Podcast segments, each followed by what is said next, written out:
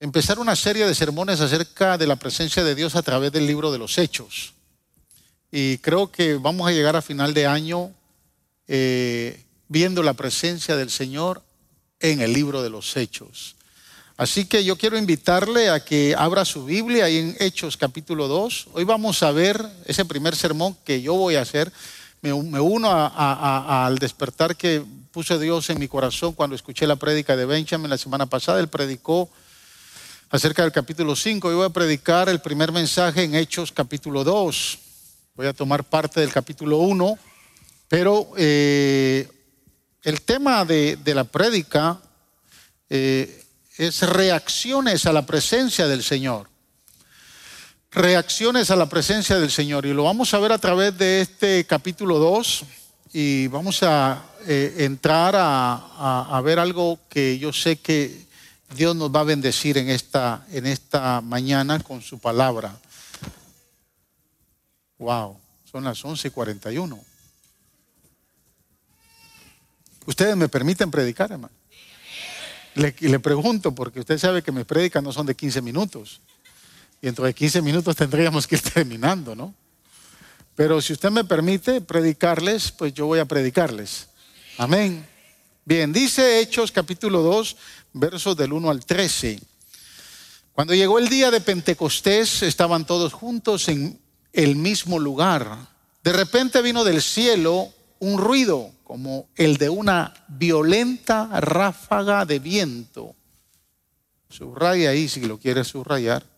Y llenó toda la casa donde estaban reunidos. Se les aparecieron entonces unas lenguas como de fuego que se repartieron y se postraron sobre cada uno de ellos. Todos fueron llenos del Espíritu Santo y comenzaron a hablar en diferentes lenguas, según el Espíritu Santo les concedía expresarse. Estaban de visita en Jerusalén judíos piadosos procedentes de todas las naciones de la tierra. Escuche, quiero que tome muy en cuenta que la Biblia señala que los judíos que estaban extranjeros, que eran judíos y que habían llegado a la fiesta de Pentecostés, eran piadosos. La palabra piadoso eh, es sinónimo de espiritual. O sea, cuando se conoce a una persona piadosa, la piedad es sinónimo de espiritualidad. O sea, lo que está diciendo la Biblia aquí es que estos judíos eran espirituales.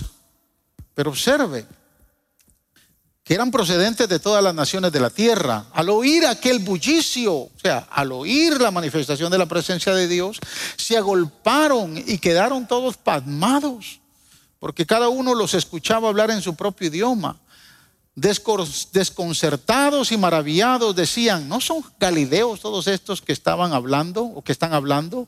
¿Cómo es que cada uno de nosotros los oye hablar en su lengua materna? Pardos, medos, elamitas, habitantes de Mesopotamia, de Judea y de Capadocia, del Ponto y de Asia, de Frigia y de Panfilia, de Egipto y de las regiones de Libia cercanas a Siriné visitantes llegados de Roma, judíos y prosélitos, cretenses y árabes, todos por igual los oímos proclamar en nuestra propia lengua las maravillas de Dios. Wow. Desconcertados y perplejos se preguntaban, ¿qué quiere decir esto? Otros se burlaban y decían, lo que pasa es que están borrachos. Vamos a orar. Padre, gracias por esta palabra. Permite, Señor, que hoy tu palabra nos bendiga nos permita aprender, Señor, a tener una correcta manera de reaccionar a tu presencia, porque la manifestación de tu presencia, Señor, siempre, Señor, de mucha bendición para nosotros. Úsanos para tu gloria, porque toda la gloria es tuya. Y glorifícate, Señor, en lo que tú nos permitas hacer en los próximos minutos. Bendice a tu iglesia, bendice sus corazones, sus mentes, que podamos recibir tu palabra, Señor, para crecer en Señor, en tu palabra. En el nombre de Jesús. Amén. Puede sentarse, hermanos.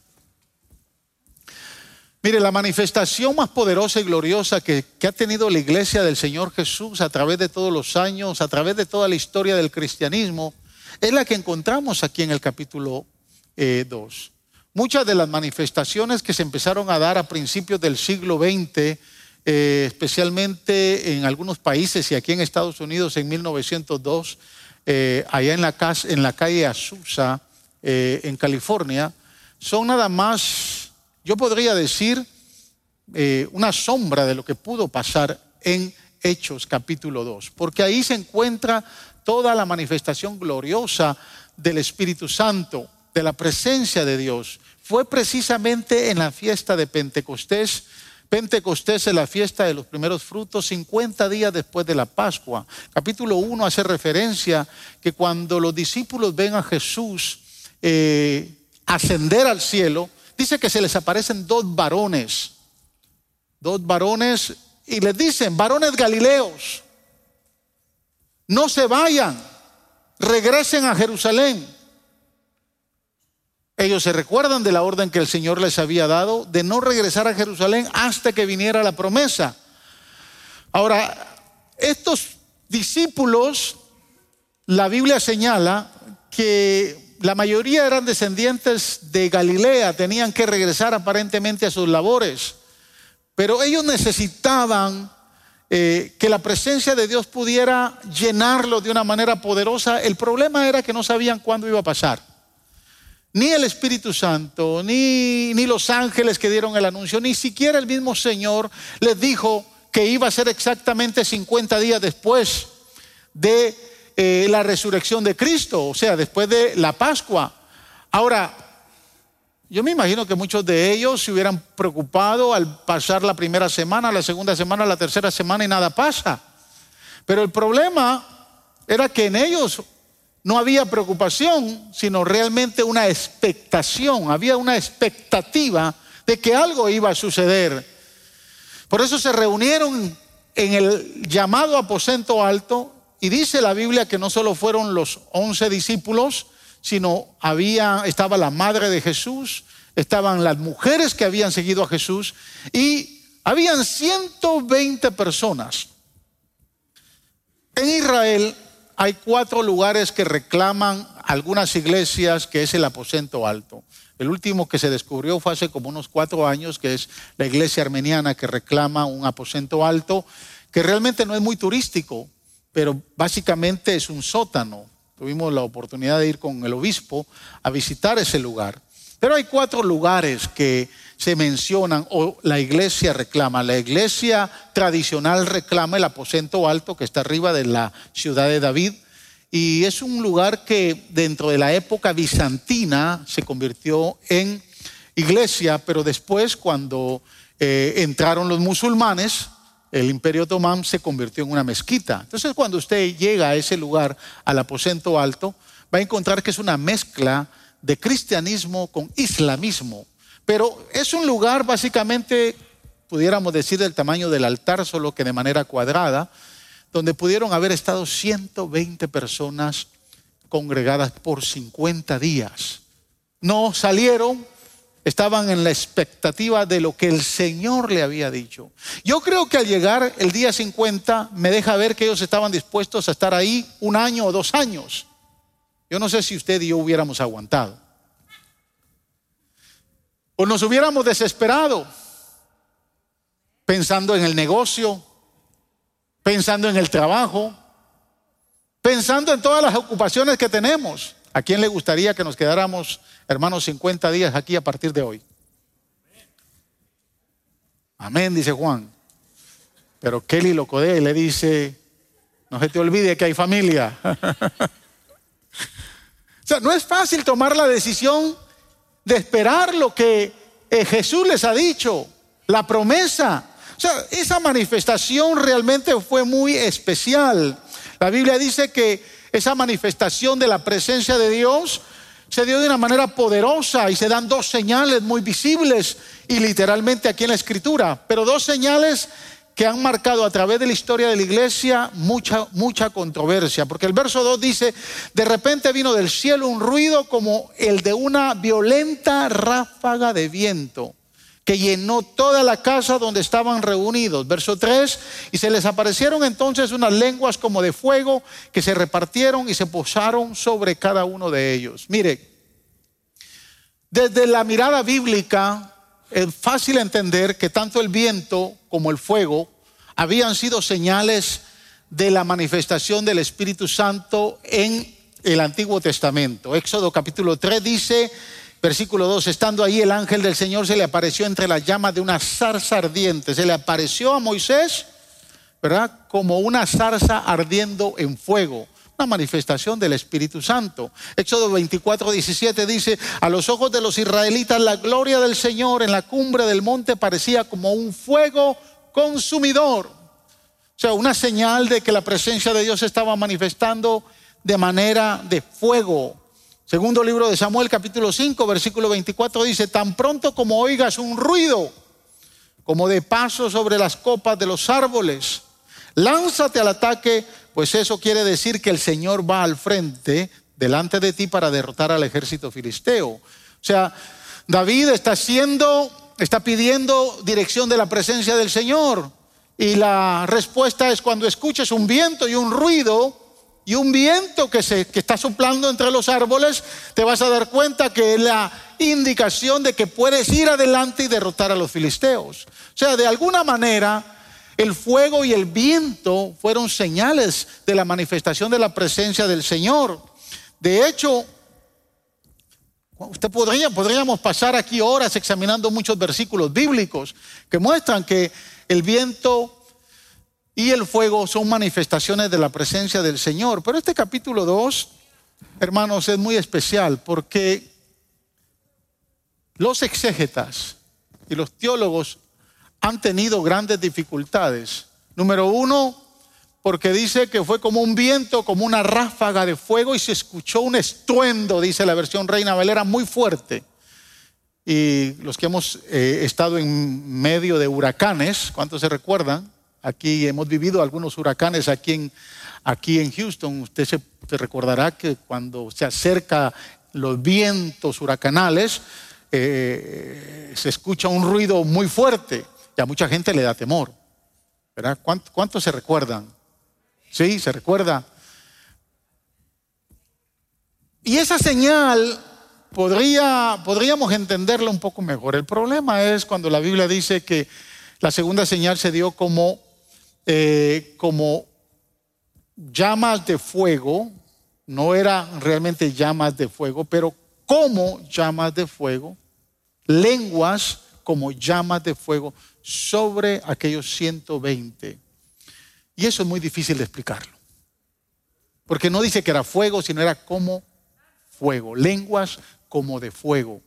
Ningún erudito, ningún exégeta ha logrado traerle una total interpretación porque cuando usa el vocablo eh, eh, lenguas repartidas, está usando, está hablando de lenguas idiomáticas, pero cuando se asocia con lenguas como de fuego, pues definitivamente tenemos que entender que algo pasó, pero que había que estar ahí para poderlo entender mejor. O sea, yo no me voy a quebrar la cabeza para poderle explicar a usted realmente lo que pasó. Pero usted tiene que entender que lo que pasó ahí fue presencia de Dios. Amén. Que hubo una manifestación gloriosa de la presencia de Dios y que esta gente empezó a hablar en otros idiomas. Y habían judíos piadosos de todas partes del mundo. Ahí se mencionan los lugares, desde Egipto, Roma, eh, Asia. O sea, todos los lugares habían llegado judíos piadosos. O sea, habían llegado gente muy espiritual a participar de la celebración de eh, la fiesta del Pentecostés. Y cuando escucharon el ruido y vieron la manifestación de la presencia de Dios, empezaron a reaccionar. Y de esas reacciones quiero hablar yo. Porque vemos cuatro diferentes reacciones, cuatro grupos que reaccionan de manera distinta. El primer grupo que aparece son los pasmados. Dígale al que está a su lado, no te pasmes cuando veas la presencia del Señor. Dice ahí literalmente, verso 6, al oír aquel bullicio se agolparon y quedaron todos pasmados porque cada uno les escuchaba hablar en su propia lengua. La versión Reina Valera dice que estaban confusos. Pero el original griego de pasmado es la palabra taumazo, que significa estar embobado. estar atónito. Es más, implica estar hechizado. Imagínense, o sea, cuando se habla de un hechizo, se habla de que alguien queda pasmado. Es decir, que una persona pasmada es una persona que está embobada, que no se entera de lo que ocurre o de lo que se dice. Como cuando, hermana, usted le habla a su esposo, que lo deja pasmado, lo deja embobado, no sabe qué decir. Hay hermanas especialistas de pasmar a los esposos.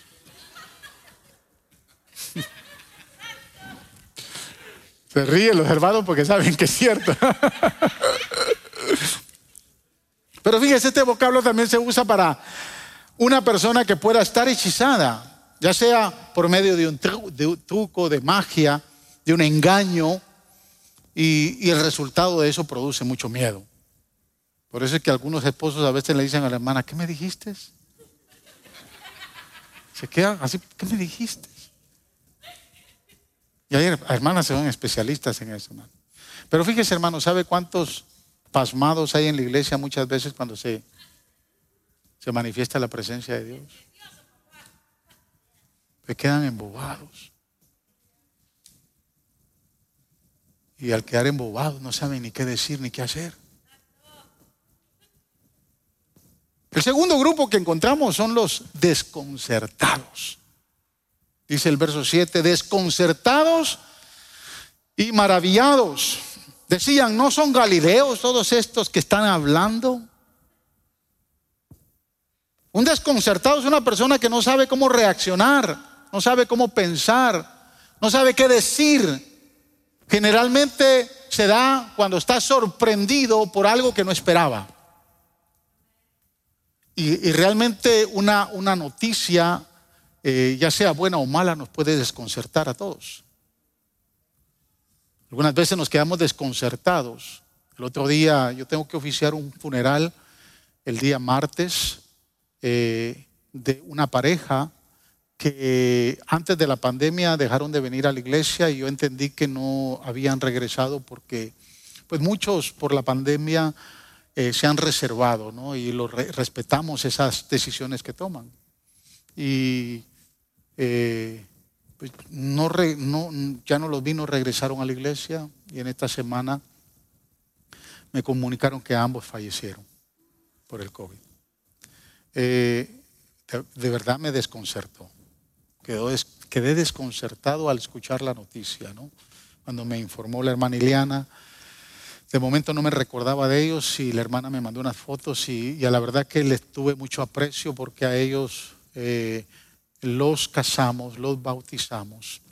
Amén. Y, venían, les gustaba mucho.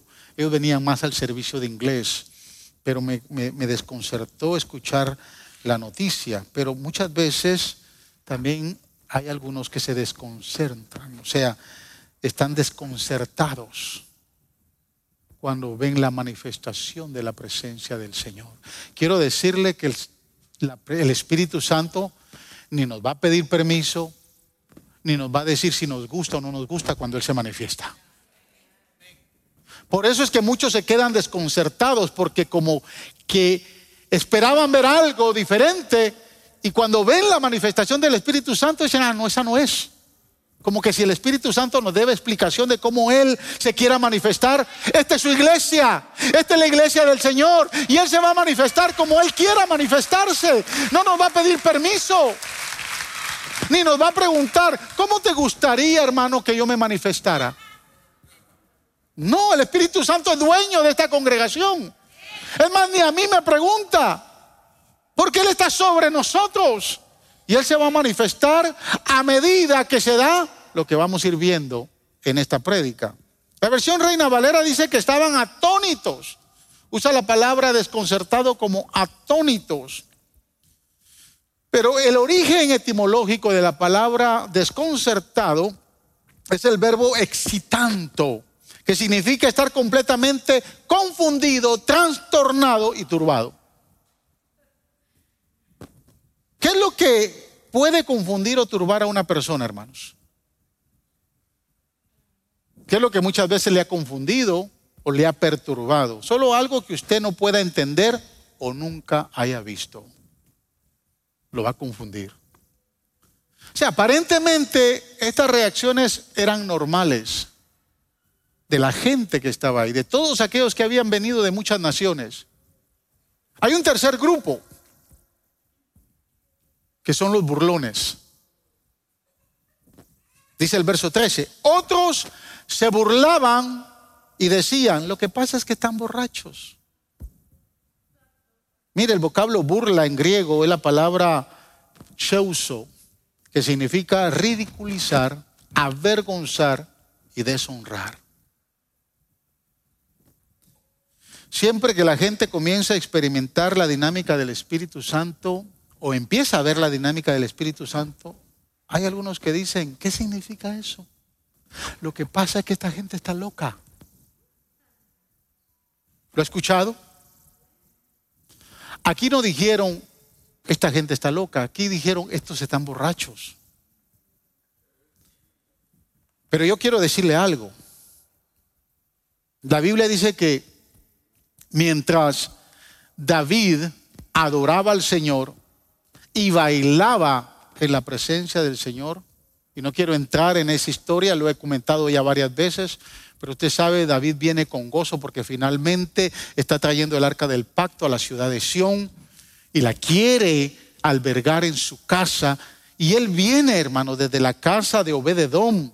Se son 14 mías hasta la ciudad de Sión en Jerusalén. Y él viene gozoso, viene contento porque está sintiendo la aprobación de llevarse la presencia de Dios con él. No sé si usted me, entiende. Y él empieza a bailar con gozo y alegría, pero no solo baila, dice que se empieza a despojar de sus ropas. Y solo un loco tal vez puede hacer eso, ¿no? Y cuando entra a la ciudad de Sión, Milka, una de sus mujeres, lo empieza a ver desde la ventana y se empieza a burlar del rey. Se empieza a burlar tan sarcásticamente que observe lo que dice el segundo libro de Samuel capítulo 6, versos del 20 al 23. Cuando David volvió para bendecir a su familia, Mical, la hija de Saúl, le salió al encuentro y le reprochó, qué distinguido se ha visto hoy el rey de Israel desnudándose como un cualquiera en la presencia de las esclavas de sus oficiales. Ella estaba preocupada por las esclavas. David estaba preocupado por la presencia de Dios. Dice el verso 21, David le respondió, lo hice en presencia del Señor, quien en vez de escoger a tu padre o a cualquier otro de tu familia, me escogió a mí. Y me hizo gobernante de Israel, que es, el pueblo del Señor. De modo que seguiré bailando en presencia del Señor. Y mire, y me rebajaré más todavía hasta humillarme completamente. Sin embargo, esas mismas esclavas que tú has dicho, ellas me van a honrar, me van a rendir honra a mí, dice el Señor. Pero me llama la atención que el escritor del libro de Samuel tomó el cuidado de poner estas palabras en el verso 23, que de momento no tendrían nada que ver con, con lo que pasó, pero podemos nosotros entender por qué el escritor lo dijo. Mire el verso 23. Y Milcal, hija de Saúl, murió sin haber tenido hijos. Interesante. Mical fue estéril toda su vida. Su vientre se secó. Nunca fue fructífera. Y así hay muchos creyentes hoy en día que no son fructíferos espiritualmente porque no le han dado honra al Espíritu Santo. Cada vez que hay una manifestación de la presencia del Señor, no están pasmados, no están desconcertados, pero se empiezan a burlar o no creen a la presencia del Espíritu Santo. Hay creyentes nacidos de nuevo con la mentalidad de Mical, que se burlan de las cosas del Espíritu y algunos hasta las llaman demoníacas. Y mire, hermano, yo quiero hoy, como, como su pastor, aconsejarle algo. Tenga mucho cuidado cuando usted va a prejuiciar Es mejor, si usted no está seguro, quédese calladito y no diga nada. Le voy a decir por qué. Es muy peligroso. Porque la, la burla al Espíritu Santo es una ofensa. Escúcheme, ofender al Espíritu Santo es pecado. Y es el único pecado que no tiene perdón. Por eso le pido que sea, que sea cuidadoso. Mateo capítulo 12, versos 31 y 32 dice, por eso les digo que a todos se les podrá perdonar todo pecado y toda blasfemia, pero la blasfemia, y la palabra blasfemia aquí es burla. La blasfemia contra el Espíritu Santo no se le perdonará a nadie. A cualquiera que pronuncie alguna palabra contra el Hijo del Hombre, se le perdonará. Pero el que hable contra el Espíritu Santo no tendrá perdón ni en este mundo ni en el venidero. Wow. Si usted no entiende la manifestación del Espíritu Santo, mire, ¿sabe cuánta gente en las redes yo no he visto que se burla de la manifestación del Espíritu Santo? Y quiero repetirle, el Espíritu Santo, cuando Él se quiere manifestar, no le va a pedir permiso a usted, ni le va a preguntar cómo usted quiere que Él se manifieste. Él se va a manifestar. Algunos están diciendo, ay pastor, pero hay que tener discernimiento. Pero muchos en ese discernimiento han ofendido al Espíritu Santo. Le voy a explicar la única razón por la cual usted ni va a quedar pasmado, ni va a quedar desconcertado, ni se va a burlar de la presencia del Espíritu Santo.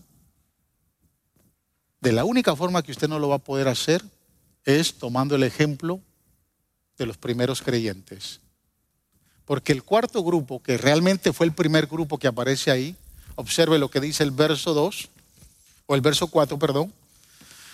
Dice, todos fueron llenos del Espíritu Santo y comenzaron a hablar en diferentes lenguas según el Espíritu Santo les concedía expresarle. O sea, los 120 fueron llenos de la presencia del Espíritu Santo. ¿Sí me está entendiendo? Los demás que habían llegado de otros lugares, que no estaban en el grupo, que no eran parte de los 120, cuando ven la manifestación, algunos se pasman, otros se desconcertan, otros se burlan, pero solo 120 fueron llenos. Y la intención del Espíritu Santo, cada vez que nos congreguemos o en nuestra vida espiritual, es que seamos llenos, porque Él quiere llenarnos a todos de su presencia. ¿Cuántos quieren ser llenos de la presencia del Espíritu Santo? ¿Cuántos quieren sentir la llenura del Espíritu Santo? Si usted quiere ser lleno del Espíritu Santo y no quiere quedar pasmado y no quiere quedar desconcertado, o sea, no quiere ser grupo de los pasmados, no quiere ser el grupo de los desconcertados ni de los burlones, entonces sea el grupo de los que son llenos. Pero hay una clave para ser lleno del Espíritu Santo. ¿Por qué le dije que es muy difícil que los teólogos o los exégetas puedan establecer eh, esa manifestación del Espíritu Santo que trajo llenura a los 120 congregados? Porque realmente cuando entendemos que una persona llena del Espíritu Santo, yo pudiera pensar en cinco cinco señales que podemos ver en una persona llena del Espíritu Santo. Número uno, una persona llena del Espíritu Santo va a manifestar el carácter de Cristo. Tiene que manifestar el carácter de Cristo. Número dos, va a tener una vida llena de testimonio. Va a llevar una vida llena de testimonio. Número tres, es una persona que se deja dirigir por el Espíritu. Es obediente al Espíritu. La prédica de Benjamin la semana pasada fue obedeciendo al Espíritu Santo y trajo el ejemplo de Esteban. El que obedece al Espíritu Santo obedece la locura de Dios.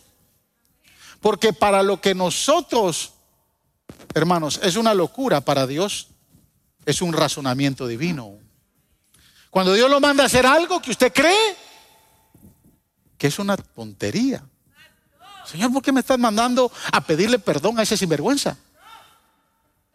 Para usted es una tontería, pero Dios le está diciendo lo que tiene que hacer. Una persona llena del Espíritu Santo es el que se sabe dirigir por el Espíritu Santo. Número cuatro, una persona llena del Espíritu Santo sabe ejercer los dones que el Espíritu Santo le ha dado. Lo sabe ejercer. Y número cinco, una persona llena del Espíritu Santo es una persona llena del fruto del Espíritu. Amén. Aquí todos ustedes son llenos del Espíritu Santo. Por eso es que cuando el pastor los regaña, usted con una sonrisa, con amor y ternura, dice, gloria a Dios. esto está lleno del Espíritu Santo. Una persona llena del Espíritu Santo va a manifestar los frutos del Espíritu Santo. Escucha, hermano, es en Jesús en donde encontramos las manifestaciones más gloriosas del Espíritu Santo. Y este pasaje me venía a la mente cuando estaba elaborando este, este sermón. Es el, este pasaje hermoso de Lucas capítulo 4, versos 18 y 19. Recuérdese que Jesús salió del desierto 40 días y 40 noches ayunando. Cuando él fue bautizado por Juan el Bautista, dice que el mismo espíritu lo lleva al desierto y está 40 días y 40 noches. Cuando él sale del desierto, se dirige a Capernaum y entra a una de las sinagogas y se sienta.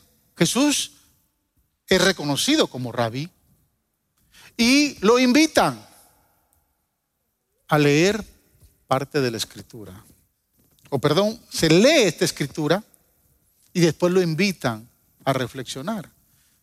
Y cuando se lee esta escritura, que dice, el Espíritu del Señor está sobre mí, por cuanto me ha ungido para anunciar buenas nuevas a los pobres. Me ha enviado a proclamar libertad a los cautivos y dar vista a los ciegos, a poner en libertad a los oprimidos y a pregonar el año del favor del Señor. Cuando se escucha eso, Jesús se levanta y dice, esta escritura hoy se ha cumplido en mí, dice el Señor. Porque lo primero que llama la atención es que dice, el Espíritu del Señor está sobre mí. Y cuando el Espíritu de Dios está sobre usted, porque usted está lleno del Espíritu Santo.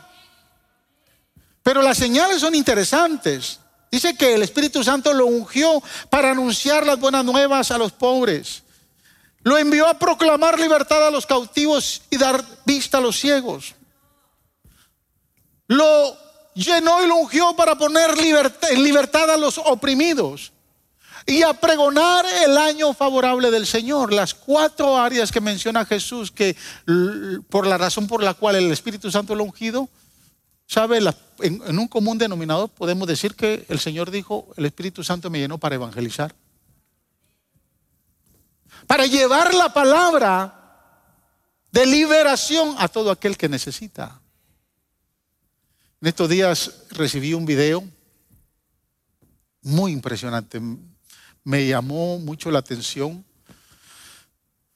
porque el video habla de la iglesia de mayor crecimiento en el mundo. Y los que hemos vivido por años en el Evangelio nos podemos poner a pensar que de momento seguía siendo la iglesia de Corea o las grandes mega iglesias de África. Una las iglesias de Zaire tiene más de medio millón de miembros. Se reúnen eh, todos los domingos y no tienen templo porque no pueden reunirse en templo. Se reúnen en grandes valles y cada 200 mil personas ponen sonido. Ahí en esas iglesias dice, la, dice en África que la gente, las mujeres que están embarazadas, desean dar a luz en medio de un servicio. Porque si dan a luz en medio de un servicio, Dice que su hijo eh, fue, elegido para ser profeta a las naciones.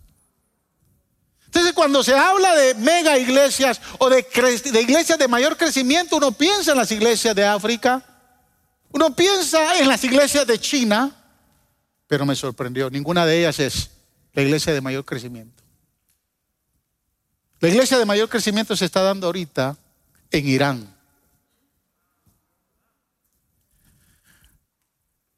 Y las mezquitas en Irán, que es el país más islámico, donde se podría decir que el 100% son musulmanes, Las mezquitas en, en Irán, en Irán, están vacías. Pero ¿sabe quiénes son las que conducen la iglesia en Irán? Las mujeres. Gloria a Dios por las mujeres. Son las que están esparciendo el Evangelio. Los testimonios son impresionantes. ¿Sabe? No le pueden decir cuando una mujer o un, un, hombre comparte el Evangelio con alguien más, no tienen Biblia, no tienen pastores, no hay, no hay templos porque es prohibido en Irán. Pero cuando una de estas mujeres comparte el Evangelio, no le dice a la otra, a la otra compañera dónde se reúnen. Le comparte, la otra se arrepiente, el Espíritu Santo está haciendo oh, una obra extraordinaria.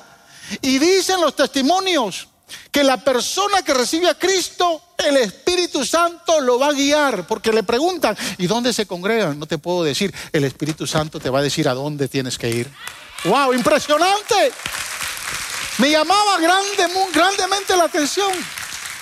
Si quiere escuchar el video, mándeme un texto. Se lo voy a compartir. Pero necesita tener dos horas para estar tranquilo y escuchar esos testimonios impresionantes. Se le conoce el espíritu de Esther, porque Irán es la antigua Persia. Y Esther, obviamente, fue la que liberó al pueblo, al pueblo judío. Es más, señala el video que mientras los hichitas que gobiernan el Estado Islámico de Irán están levantándose en contra de Irán, dice que hay más de 200 mil mujeres día a día orando por el pueblo judío de Israel. Wow, impresionante, impresionante. Entonces cuando escuchamos el testimonio de Jesús, el Espíritu de Dios vino sobre mí, me ungió, me llenó. ¿Para qué? Para proclamar las buenas nuevas de salvación. Se va a distinguir a alguien que está lleno del Espíritu Santo porque quiere compartir de su amado Jesús quiere compartir de su Señor y dar testimonio de lo que Dios ha hecho en su vida. Pero fíjese, había una clave porque estos hombres y mujeres, estos 120, fueron llenos del Espíritu Santo. Quiero que leamos Hechos 1.14. Ahí está la clave del por qué estos 120 fueron llenos y no fueron desconcertados y no fueron pasmados y no fueron burlones, fueron llenos. Mire lo que dice Hechos 1.14. Todos en un mismo espíritu se dedicaban a la oración junto con las mujeres y con los hermanos de Jesús y su madre María. Hermanos, la clave para ser lleno del Espíritu Santo está aquí en este verso. Dice que todos en un mismo espíritu se dedicaban a la oración. La versión Reina Valera dice que todos perseveraban unánimes en oración. La versión Nueva Traducción Viviente dice, todos se reunían y estaban constantemente unidos en oración. Amados hermanos, el catalítico para la llenura del Espíritu Santo es la unidad y la oración. Si usted no quiere pasmarse la próxima vez que el Espíritu Santo se manifieste de una manera gloriosa acá. Si usted no quiere quedar desconcertado, confundido o atónito. Si usted no quiere tener un espíritu de burla o de deshonra al Espíritu Santo, manténgase en unidad y ore para que sea lleno. Yo quiero ser lleno en vez de, estar, en vez de quedar pasmado. Yo quiero ser lleno en vez de quedar desconcertado. Yo quiero ser lleno en vez de burlarme y deshonrar al Espíritu. ¿Cuántos quieren ser llenos en vez de tomar otra reacción o otra actitud al Espíritu Santo? Una vida ferviente de oración sumado con un espíritu fuerte de unidad hicieron que los primeros creyentes, amados hermanos, fueran llenos del Espíritu Santo. Quiero que me escuche. Usted no puede decir que está lleno del Espíritu Santo si no está dispuesto a vivir en unidad y en oración. Y quiero honestamente compartir algo. Ustedes me dijeron que querían que yo predicara, así que deben unos minutos más. Quiero decirle que la unidad y la oración de la iglesia ha venido siendo amenazada a través de toda la historia del cristianismo. La unidad de la iglesia sigue siendo amenazada. Han habido muchos intentos por unir a la iglesia, muchos intentos para que la iglesia armonice responsablemente delante del Señor, para que la iglesia responda a la oración de Juan 17. Dice la Biblia que cuatro en cuatro ocasiones Jesús ora y le dice al Padre, Padre, que sean uno, como tú y yo somos uno. Que sean uno. Y dice, para que el mundo sepa que tú me has enviado. Ser catalítico de la manifestación gloriosa del Espíritu Santo, de un avivamiento para que la gente se salve, es que seamos usted y yo uno, como Cristo es uno con el Padre. Qué difícil es ser uno, ¿verdad, hermanos? Qué difícil es estar unánimes. Qué difícil es estar continuamente siendo un mismo cuerpo. Es muy difícil. Dentro de los intentos que a través de la historia de la iglesia se han dado para unir a la iglesia, eh, a principios del tercer siglo se dio la ortodoxia.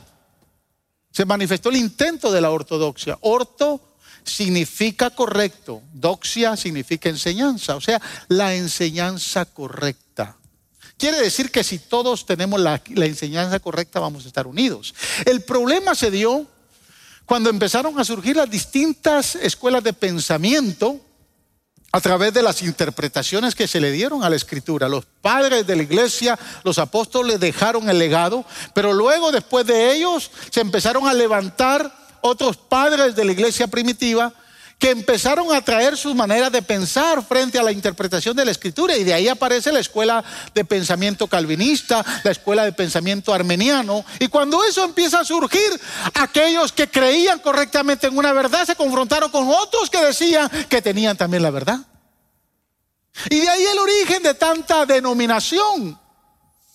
Al extremo de que hoy cuando nos hablan de los bautistas decimos, ah, no, yo no soy bautista porque son muy flojos. Y los bautistas dicen, ah, no, yo no soy pentecostal porque esos son muy bulliciosos. Y los que no son ni pentecostales ni bautistas y son metodistas nos critican. Porque ellos son muy ordenados, son muy metódicos.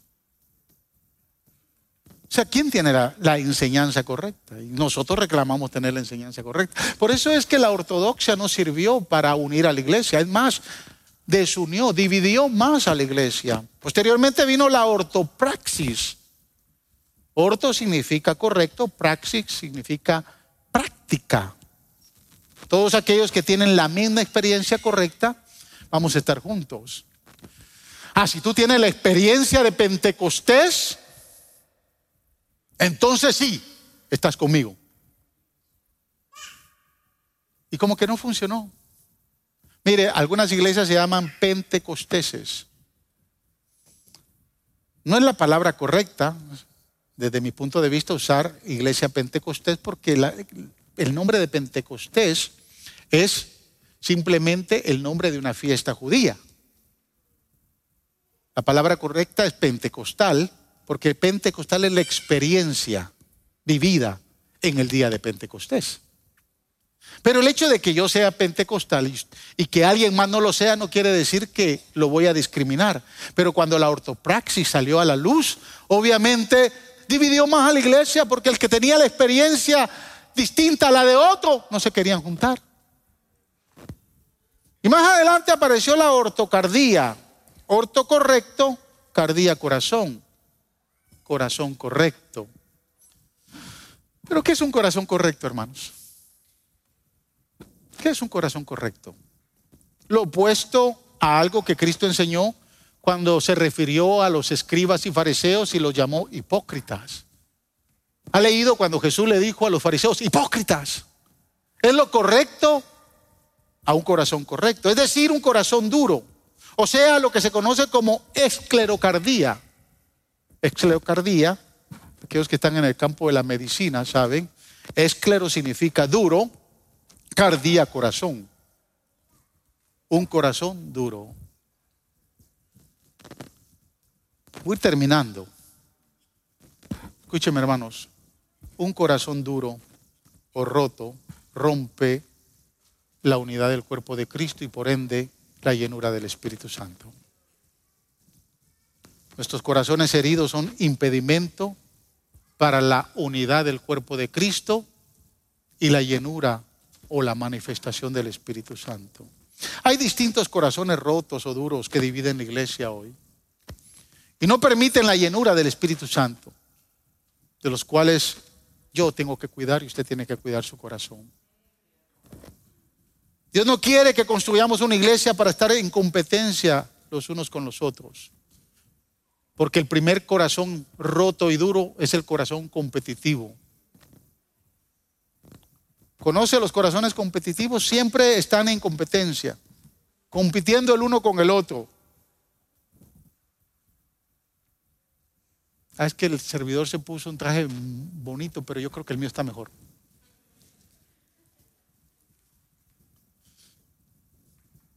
Esta muchacha canta, pero yo canto mejor.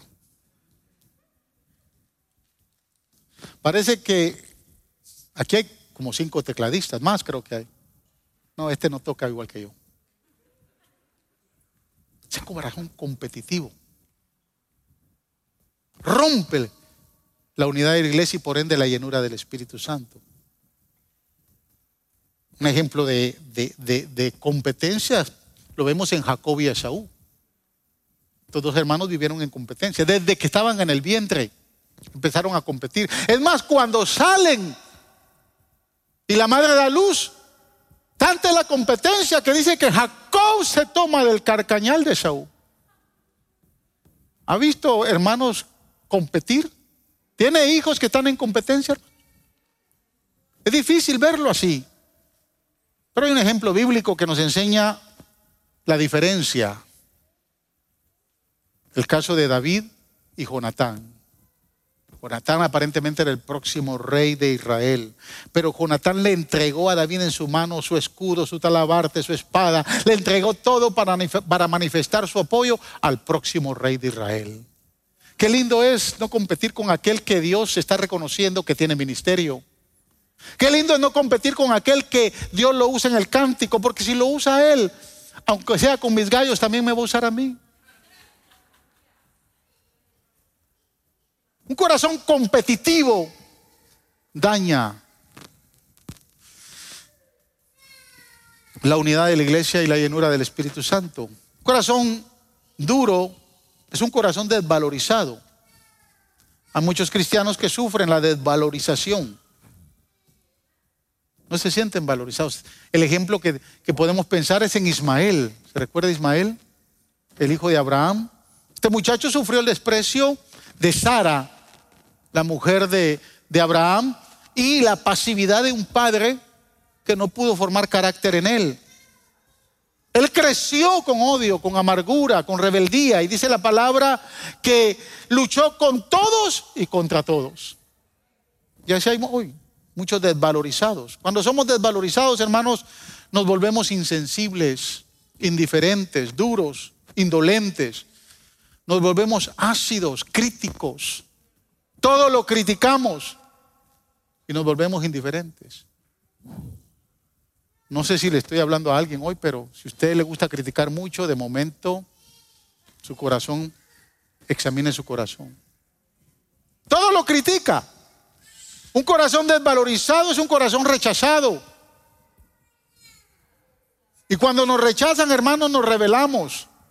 Y escúcheme, podemos tener muchas, muchas excusas justas para revelarnos y aislarnos, pero sigue siendo un corazón desvalorizado. Tercer corazón, duro, corazones heridos. Hay muchos creyentes heridos y que han sido dañados por muchos miembros de iglesia, además han sido dañados por muchos pastores. Un ejemplo lo tenemos en la Biblia en el caso de eh, Tamar y Amón, los hijos de David. ¿Te recuerda la historia? Tamar tuvo que vivir con, con muchas heridas en su corazón después de que su hermano la violó. La Biblia no dice cómo fue restaurada y sanada, pero qué trabajo le cuesta a una persona que ha sido herida por un abuso, por una burla, por un desprecio, por un maltrato. Y la usan como excusa. Yo he escuchado a muchachas, ay pastor, es que usted no entiende, es que mi padre me abandonó. Y mi padre me golpeaba. Corazón herido. Me gustaría que leyera, que, que, viera el video que, que quiero compartir. Hay muchos corazones heridos en la vida de la iglesia que les cuesta mantener la unidad y por ende difícil que sea llena del Espíritu Santo. ¿Me está entendiendo, hermanos? ¿Sí? Ya voy terminando. A ver si los músicos se compadecen de mí. Corazones ambiciosos. Tu corazón duro. Corazón ambicioso. Ambicionamos muchas cosas. Lo peor es no crear un balance, hermanos. Porque no hay nada de malo que usted ambicione, hermana, que su marido sea el mejor marido del mundo. O que usted ambicione que su esposa sea la mejor esposa del mundo. Pero cuando no se crea un balance se forma un problema porque va a haber egoísmo o muchas veces orgullo en su corazón. Y lo, más difícil es cuando se ambiciona dinero. Cuando usted ambiciona dinero y su, en su vida o en su corazón o en su mente está solo dinero, no espere ser lleno del Espíritu Santo, ni mucho menos mantener un espíritu de unidad. Corazones frustrados es otro corazón duro. Corazón frustrado es cuando no se logra lo que se, lo que se quiere. No logramos lo que queremos. No alcanzamos lo que hemos deseado. Nos vamos a frustrar. La frustración produce envidia. Produce celo. Porque vemos que hay otro que sí lo está alcanzando. Vemos que hay otro que sí lo está logrando. Hay corazones temerosos temerosos al COVID. Mire, yo le he dicho muchas veces, ¿no? Yo le doy gracias a Dios que a mí me dio el COVID, me, fue como unas vacaciones, porque lo único que sentí es que se me fue el olfato, que a los tres días regresó y tuve un poco de congestión nasal. Sé que hay otros que han tenido serios, serios síntomas. Lo que quiero decirle es que entre más usted se atemorice, más lo va a golpear la situación. Entre más temor tenga, más rápido a ser una víctima de que los síntomas sean más graves. Usted tiene que, que creer en Dios en medio de esta pandemia. Si usted pensó que el COVID se va a ir. No, el COVID no se va a ir. El COVID se va a quedar. Si usted y yo no aprendemos a vivir confiadamente en Dios, usted va a andar con temor todo el resto de sus días. Hace dos semanas vi una, una audiencia que le hicieron al doctor Fauci audiencias usted las puede ver por televisión. Está la, la Comisión de Salud del Senado de los Estados Unidos. Y está el senador Ron. Su parte para entrevistar al doctor Fauci. Lo, digo aquí libremente porque eso se dio públicamente en las noticias. Pero me llamó la atención. Porque el senador le está diciendo al doctor Fauci, usted es, usted, la agencia que usted dirige, esto no me lo dijeron ni lo leí en un periódico, lo escuché de la boca del senador. Dijo, la agencia que usted dirige provocó fondos para los laboratorios de Wuhan para fabricar el virus de, del COVID. Hay más de 200 científicos en Estados Unidos que lo pueden comprobar y, las pruebas las tengo acá. El doctor Fauci lo desmintió, pero le dijo algo más. Lo que más me atemoriza, le dijo el senador, es que si ustedes, su agencia, dio fondos para provocar este virus, que tiene una tasa de mortalidad del 2%, ahora ustedes están dando fondos para provocar virus que va a tener una tasa de mortalidad del 15%. No sé si me entendió lo que quise decir. Esto no, lo, no me lo contaron, esto yo lo escuché porque yo me meto a, a ver las audiencias del Senado.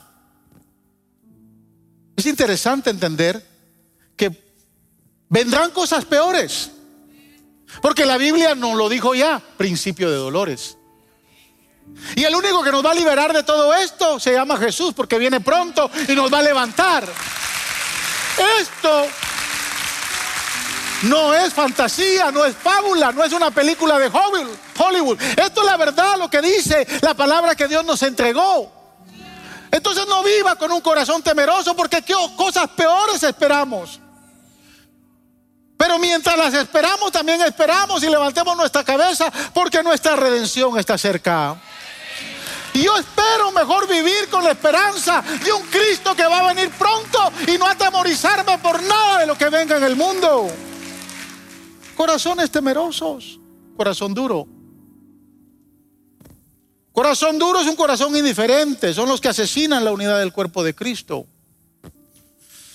Son los que producen una gran falta de cooperación, son corazones que no les importa nada y que todo lo critican. Que están ahí solo observando y cualquier cosa que ven mal. Mire, la iglesia del Señor, aquí en esta iglesia se hacen muchas cosas incorrectas. ¿Por qué? Porque somos humanos. De este pastor usted no espere ver perfección. Porque yo estoy lleno de errores. Pero ayer lo decía con los que nos acompañaron en la celebración de mi, de mi cumpleaños. Les dije gracias por aceptarme tal y como soy. Y no le estoy hablando de prieto y, y feos, no. Le estoy hablando de mis errores. Usted en mí va a ver errores. Si ya no quiere ver errores en mí, manténgase fiel porque yo me quiero mantener fiel allá en el cielo. Va a ser diferente la cosa. Entonces, si yo lo amo a usted con todos sus errores, con todas sus sinvergüenzadas, ámeme a mí también con todos mis errores. Esa es la unidad del cuerpo de Cristo. Por eso es que el apóstol Pablo dijo, sellando este mensaje. Voy a leer las palabras del apóstol Pablo en Efesios 4, versículos del 3 al 6. Escucha, hermano, lo que dice el apóstol. Dejemos de estar pasmados o desconcertados, o menos tener una actitud de burla. Seamos llenos del Espíritu Santo. Pero de la única manera es mantenernos unidos en oración. Y el apóstol recomienda versos 3 al 6 del capítulo 4 de Efesios, le dice, yo voy a tomar estas palabras para, para abrirle mi corazón y decirles a ustedes, iglesia, esfuércense por mantener la unidad del Espíritu. Mediante el vínculo de la paz. Note que dice, esfuércense para mantener no la unidad del pastor, no la unidad de los líderes, Esfuércense, esforcémonos para mantener la unidad del Espíritu. La unidad no es de nosotros, es del Espíritu Santo. Y cada vez que nos vamos a esforzar para mantener la unidad del Espíritu, usted se va a esforzar para aceptarme tal y como yo soy y yo para aceptarlo tal y como usted, como es. Para trabajar juntos, para armonizar, para seguir predicando el Evangelio. Esfuércense para mantener la unidad del Espíritu en el vínculo de la paz. ¿Por qué? Porque hay un solo cuerpo, un solo espíritu, así como también fueron llamados a una sola esperanza. Un solo Señor, una sola fe, un solo bautismo, un solo Dios y Padre de todos, que está sobre todos y por medio de todos y en todos. ¿Por qué nos tenemos que esforzar? Porque la misma fe que usted tiene la tengo yo. La misma esperanza que usted tiene la tengo yo. El mismo Señor Jesús al que usted sirve, yo le sirvo. El mismo Padre. El Padre que yo tengo es su Padre. Y el Espíritu Santo es el mismo Espíritu de todos. Mire, usted puede ser guanaco, puede ser catracho, puede ser mexicano y ochapín, pero hay un solo espíritu y de él debemos de ser llenos todos los días de nuestra vida si nos mantenemos en unidad. Póngase de pie.